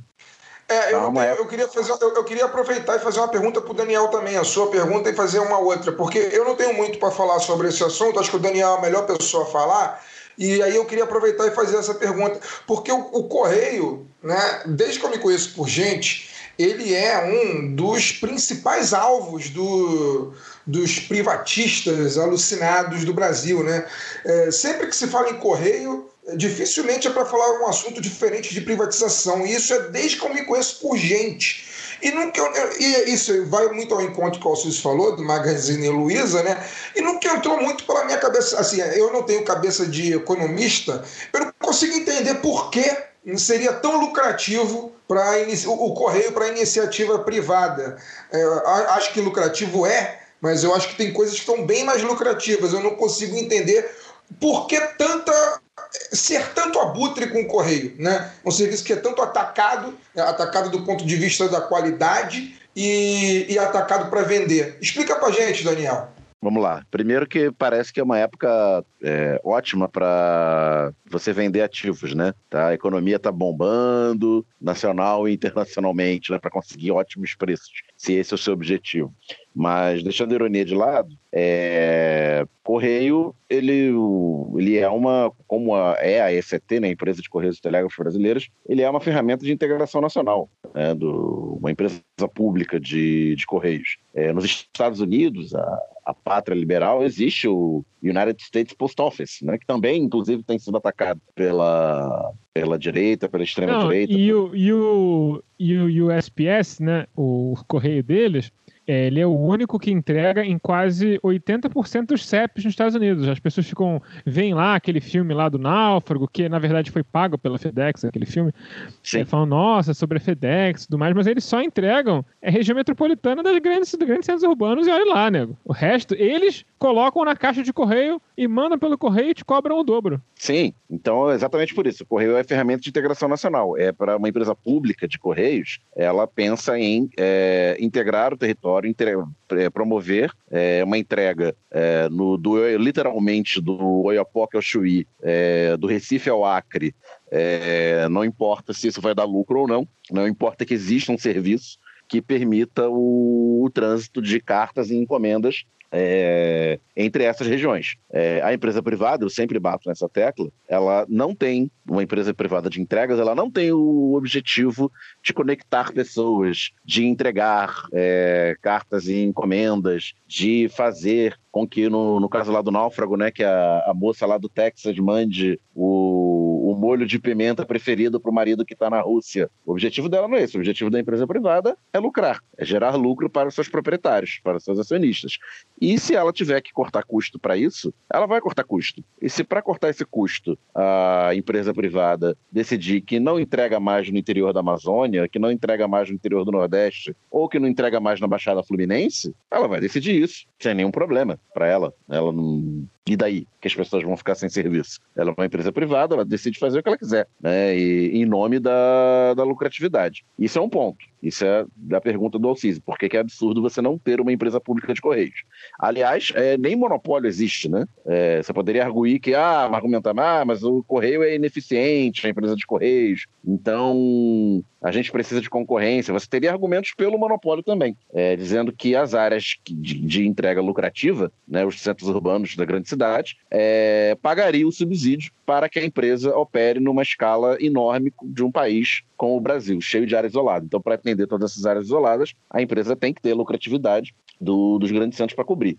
Mas nem isso acontece, visto que não existe monopólio de entrega no Brasil. Né? Essas, essas multinacionais que a gente falou aqui, a FedEx, a UPS, elas entregam, elas fazem serviço em diversas cidades brasileiras, e entre outros serviços de correia. Qual é a questão? Sempre que você, basta o ouvinte aí, é, resolver comprar qualquer coisa pela, pela internet. É, muitas vezes aparecem outras opções de entrega e elas são mais caras. É simples. E se o correio foi privatizado, a tendência é que ela, seu serviço também encareça. E respondendo a pergunta do Fagner, é, por que, que o, o, o correio é um alvo de, de empresas, por que ele seria lucrativo? O correio a ECT, como ela existe hoje, ela já tem uma estrutura montada e uma capilaridade enorme no, no no país. Então, qualquer empresa que queira se entrar ou ampliar sua ação no ramo de, de entregas, já vai ter uma estrutura montada que ela vai comprar provavelmente a preço de banana, porque esse governo vende, além de vender, ele vende a preço de banana, é, para só pegar essa estrutura e é, reformá-la de acordo com seus interesses. Vai fechar agências, vai, como já vem acontecendo, inclusive, né, vai deixar de cobrir certas áreas, mas já vai ter uma imensa rede logística prontinha né, para operar. É, só vai enxugá-la de modo que ela se torne mais lucrativa. É, e o ramo de entrega, é, numa, numa sociedade em que o comércio eletrônico é, ocupa um espaço cada vez maior e com um impulso enorme também feito pela, pela pandemia, né, que muita gente que, que transitou o hábito para o comércio eletrônico não vai voltar completamente para o comércio presencial. Né? Gente que não sabia mexer, que tinha medo, é, foi forçada pela pandemia a entrar e vai manter pelo menos parte de seus hábitos de compra no, no online. É, no online sou eu e o lojista, né? Alguém tem que entregar fisicamente o, o produto. Então, esse é um mercado que tende a, a expansão por conta do, de encomendas, né? Por conta do e-commerce e, rep, uh, uh, repetindo né, que eu já falei, se você tiver acesso a uma estrutura imensa que já está montada para isso e apenas redirecioná-la, você vai ter uma vantagem competitiva enorme. É, eu só queria emendar nesse assunto para falar rapidamente sobre a questão do por que as pessoas percebem o serviço dos Correios como ter de, de uma qualidade talvez não ideal. É bom salientar que faz muito tempo que não tem um concurso dentro da SCT. Desde 2011 não tem concurso. É, é, o sindicato dos, dos Correios estima que mais ou menos 50% das vagas estão pendentes, precisam ser preenchidas para o sistema funcionar adequadamente. No excelente Revolution tocado pelo camarada Zamiliano sobre esse pela questão dos Correios, onde leva vários trabalhadores do, dos Correios e Telégrafos. Eles, eles entram em muito mais detalhes, e eu vou deixar o link na descrição para quem quiser clicar, mas é, é um, um programa que vale muito a pena ouvir. Eles deixam muito claro que a situação ali é, é desesperadora. Tem, tem agências que tem um funcionário e o funcionário tem que fazer tudo. E, obviamente, o serviço sofre. Então, assim, o, o desmanche, o sucateamento dos Correios vem de longa data. Existe um plano para deixar o serviço tão ruim que ele tenha que ser vendido. Existe é, o que aumenta também a capacidade de concorrência, né? A, você acaba preferindo pagar mais caro para que o negócio chegue, porque se os correios fossem adequadamente preenchidas as vagas, as outras empresas não teriam como concorrer com os correios, que poderia, poderiam praticar preços é, muito mais muito mais em conta e ainda tudo chegar bonitinho em prazos super curtos, né? Então é, é uma questão de, de, de lobby privado. O lobby privado destrói as empresas públicas. E, e, esse tipo de corrupção é muito engraçado, né? Ninguém quer fazer lava-jato sobre isso, né? Sobre lobby, sobre o sucateamento do Estado para você conseguir privatizar. Esse tipo de coisa nunca interessa, nunca é visto como corrupção, né? É visto como uma espécie de naturalidade do Estado, quando na verdade a corrupção ela não está dentro do Estado. A corrupção está sempre na interface entre público privado. Nesse caso, senadores, deputados que provavelmente enchem os seus bolsos aí por fora para fazer esse tipo de lei andar para frente. E aí a gente vê, né, a progressista Luísa Trajano querendo levar para ela os correios para se tornar ela talvez a Jeff Bezos brasileira ou algo do tipo. Eu, o que eu tenho a falar é só que eu concordo com a análise de vocês. Né? Eu não consigo ter uma visão diferente disso. Eu acho que a missão do Correio não é a missão que esses caras querem, né? não, quer, não é o que eles querem, eles querem ganhar dinheiro com isso. É, e é isso, acho que o serviço, como todo serviço privatizado nesse país, vai piorar, vai ser mais caro, e aí vai nos restar no futuro fazer a piada, né? Depois que ele já for totalmente privatizado, a cada merda que acontecer, a gente vai ser obrigado a fazer a mesma piada que a gente faz sempre, né? Tem que privatizar o correio, né? Quando na verdade ele já foi privatizado. E, e é isso, né? Não tem muito o que dizer, não. Pois é. E agora, para terminar esse programa, para o segundo tema desse nosso bloco, que vai ficar um pouquinho curto, vocês vão entender, né? Tá chegando no seu feed dois dias antes do prazo, por um motivo, né? A gente acabou tendo que fazer uma entrevista com o senador na terça, e aí, para a gente poder fazer esse episódio sair, a gente deu uma comprimida no comprimento deles. Antes, semana passada teve quase três horas, então estamos elas por elas, não fiquem melindrados. O que acontece aqui no Rio de Janeiro é que uma juíza, a mando, a pedido de um deputado estadual do PSL, não poderia ser diferente, não é mesmo? Saiu lá com uma liminar maravilhosa, onde diz que não tem mais medida de proteção contra a Covid no, no município do Rio de Janeiro. O que acontece? O deputado Anderson Moraes, do PSL. Essa juíza, ela disse que as medidas colocadas pelo prefeito Eduardo Paes para tentar minimizar a proliferação do vírus da Covid viola os direitos individuais dos cidadãos cariocas. Então, aí todo mundo pode, pode ir para a rua se matar, porque o direito à, à, vida é menos importante que o direito à liberdade. E matar maneiro. os outros, né? as pessoas que estão na rua, que não estão na rua por escolha. É maneiro, né? Maneiro. É, é, é assim, é difícil até dizer o que falar, porque. É, então, a pessoa que quer ir pro bar até mais tarde, a pessoa que quer aglomerar na rua, né?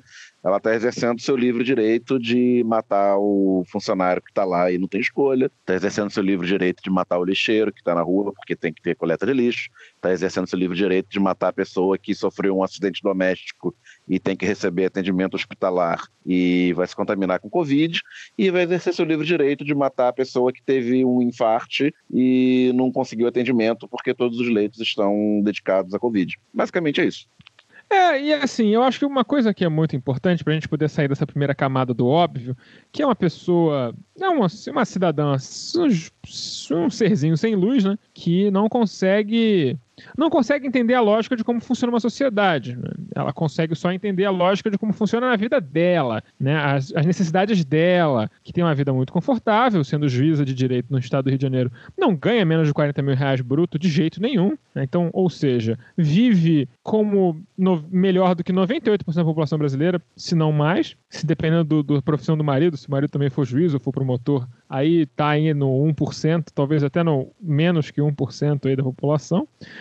Então, tem uma vida de luxo, tem uma vida com muitos luxos, e não, não deve estar lidando muito bem com o fato de que está impedida de exercer esses luxos, né? Então, para ter, para poder manter essa vida egoísta, ela deixa que as outras pessoas morram na rua, né? Problema delas. E o que me impressiona é que isso seja possível. Né?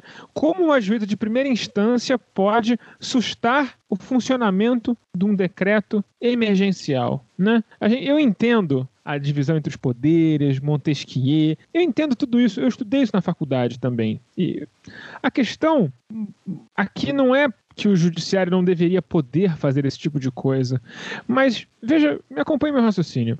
Quando você, que é você cidadão, quando você, cidadão comum, é injustiçado pelo Estado de alguma forma, por exemplo, você é melindrado por alguma lei, você é, enfim, você tem que entrar com mandado de segurança. Mandado de segurança é uma coisa que te dá o direito a exercer certa coisa, sei lá, tomar uma posse num concurso, que pularam você atrás, pularam a ver sua vez, alguma coisa desse tipo se você for, se for concedido esse mandato de segurança, ele vai para reexame necessário, ou seja, ele tem que ser ob obrigatoriamente revisto pelo Tribunal de Justiça, por, um, uma turma de desembargadores antes dele ser liberado. Se você processa o Estado porque ele está te devendo dinheiro na fazenda pública, ele vai para reexame necessário. Ele vai lá para o desembargador dizer: é, o Estado deve, deve mesmo dinheiro. Isso acrescenta um processo, dois, três, quatro anos, eles te pagam com precatório. Mas, se a juíza decidir que as pessoas não têm direito à própria vida, aí tá liberado na hora. Faz sentido esse sistema? Não me parece fazer sentido. Não me parece fazer sentido. Então, se, se um juiz pode dar liminar sobre uma situação dessa, então as pessoas também deveriam poder ganhar seus salários atrasados, as diferenças salariais que não são pagas adequadamente aos, aos, aos aposentados, né, que tem que ficar indo atrás de precatório constantemente na justiça até o final de suas vidas, isso virando parte dos seus espólios, eles não conseguem nem aproveitar em vida o dinheiro pelo qual eles contribuíram e têm direito? Ah, estranho, né? É isso. Eu não tenho mais nada para falar sobre o assunto. Não. É, eu tenho, mas eu queria. É, eu não quero me ater ao, à parte do judiciário, porque eu acho que você já explanou muito bem, e Daniel também. Eu queria ir no, no âmbito político, é, no âmbito é, do legislativo, né, dessa, situação. Quando eu tomei notícia dessa, dessa informação que saiu hoje, né, eu fui procurar quem é o deputado estadual Anderson Moraes. Né? E eu digitei lá, é, Anderson Moraes, no Google, né? Anderson Moraes, deputado estadual. E a primeira notícia que me abriu, ela dá mais ou menos o tom de quem é a figura, né, e a quem ele serve, né, e o seu histórico pregresso, né, de, de serviços prestados à sociedade fluminense e brasileira. A primeira notícia, eu só vou ler essa, tá? Rapidamente, aí o nosso ouvinte vai ter uma, uma boa noção de quem se trata e aí ele vai fazer juízo é, de quem é a figura, né? É uma notícia do UOL, né, na editoria de política de 2019, dia 1 de dezembro de 2019, uma matéria da Constança Rezende e do Flávio Costa, que diz o seguinte: deputados do PSL Rio de Janeiro têm acusados de tráfico, roubo e máfia em gabinetes. E aí a matéria diz o seguinte: deputados estaduais do PSL Rio de Janeiro solicitaram e receberam do governador Wilson Witzel, PSC, servidores para seus gabinetes na Alerj, cargos que se tornaram alvo de disputa após desentendimentos entre o governador e o presidente Jair Bolsonaro. O UOL examinou documentos ligados aos servidores e constatou que três deles têm passagens pela polícia por crimes como associação criminosa, narcotráfico, assassinato e participação em esquema ilegal de transporte de vans. Isso, esses crimes especificamente, né, associação criminosa, narcotráfico, assassinato e participação em esquema de transporte de van, já diz mais ou menos qual é o ramo dessas figuras, né? Quem é, principalmente quem vive no Rio de Janeiro, entende o que significa. Ó, o levantamento foi feito pela reportagem com base em diários oficiais, processos de justiça e denúncias do Ministério Público do Rio. Nos pedidos de deslocamento dos servidores à Alerj, os gabinetes dos deputados pediram nominalmente para contar com os serviços do policial civil Ricardo Wilk do inspetor da Polícia Civil Rodrigo Correia Lima Furtado e do policial militar Hugo Werneck Cordeiro da Cruz. E aí sim entra no subtítulo Gabinete do deputado Anderson Moraes, que é o, o deputado que entrou com, esse, com essa que pediu essa, essa liminar né, ao judiciário pela, pelo liberou geral aí do, da, da Covid no, no, estado do Rio. Dois dos serviços citados, dois dos servidores, perdão, citados, Wilke Furtado, foram solicitados pelo gabinete do deputado Anderson Moraes, PSL-RJ. Empresário e alinhado com o presidente, Moraes também emprega em seu gabinete a ex-mulher de Bolsonaro e mãe de seus três filhos, Carlos, Eduardo e Flávio, a Rogéria Bolsonaro, que por sinal foi candidata a deputada federal, a eh, deputada, candidata a vereadora né, há, menos de um ano e teve ele, votação pífia. Né? Eh, na época da matéria, a matéria dizia que ela ocupava um cargo comissionado de R$ 7.300. O chefe de gabinete é o Wilk, preso em abril de 2015, acusado por tráfico de drogas e roubo, junto com outras 40 pessoas, devido a uma denúncia movida pelo Ministério Público do Rio de Janeiro. No último mês, né, no caso da matéria, ele recebeu o salário de R$ 9.776. De acordo com o MP, o Wilk fazia parte de um grupo que traficava drogas no Rio de Janeiro e em São Paulo, ligado às facções criminosas Comando Vermelho e PCC.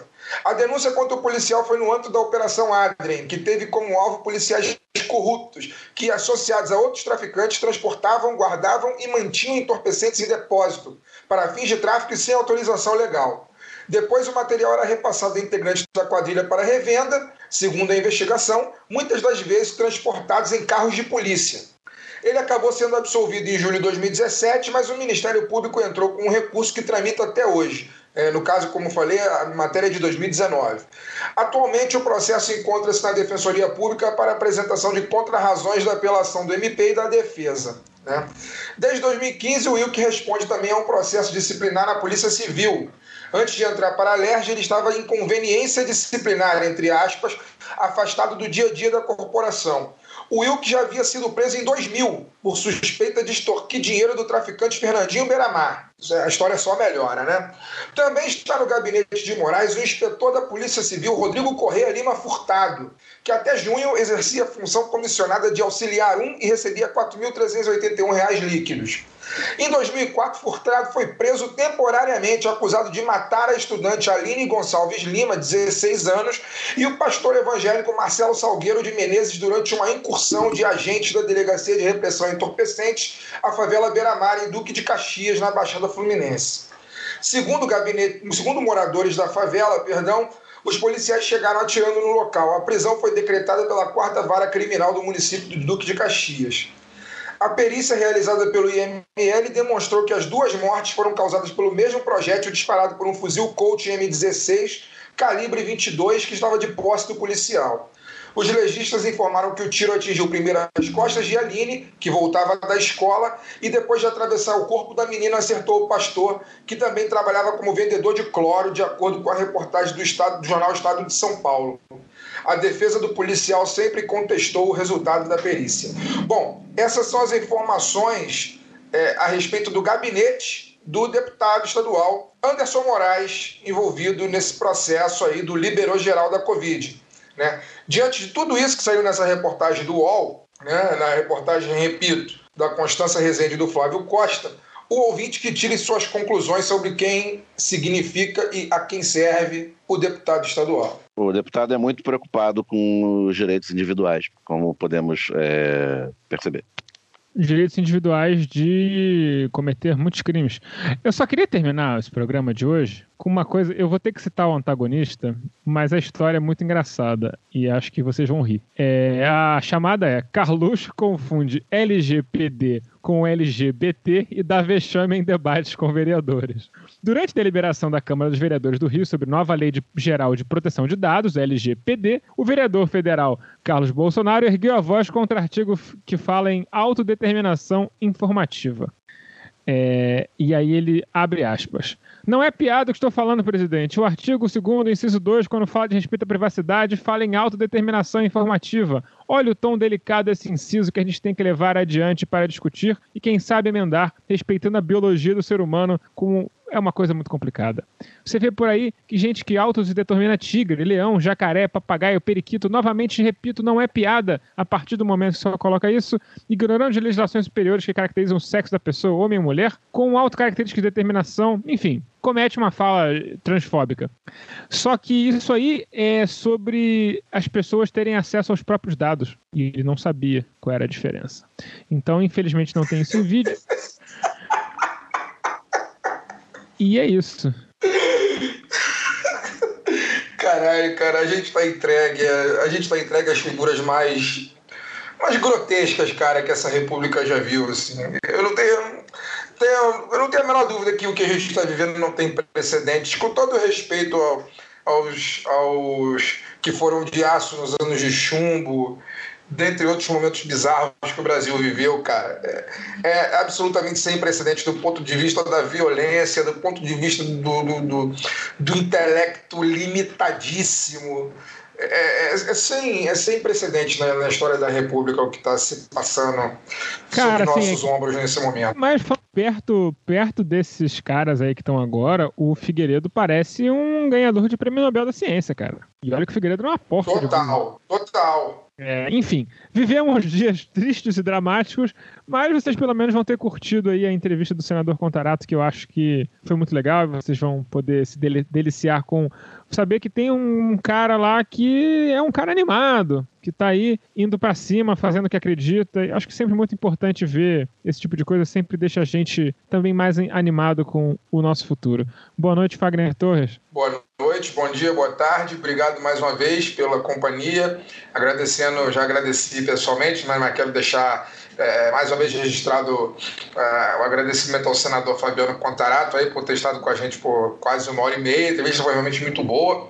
É, é raro a gente ver o, o, um político, sobretudo né, no patamar que ele se encontra hoje, senador, né, abrindo o coração e falando os planos né, abertamente, os, os próprios, né, mais do que a sua própria atuação, falou sobre seus planos futuros e, e é, com, com bastante antecedência até, né? E, e isso é, é, raro. Acho que a gente tirou boas declarações dele aqui durante esse papo.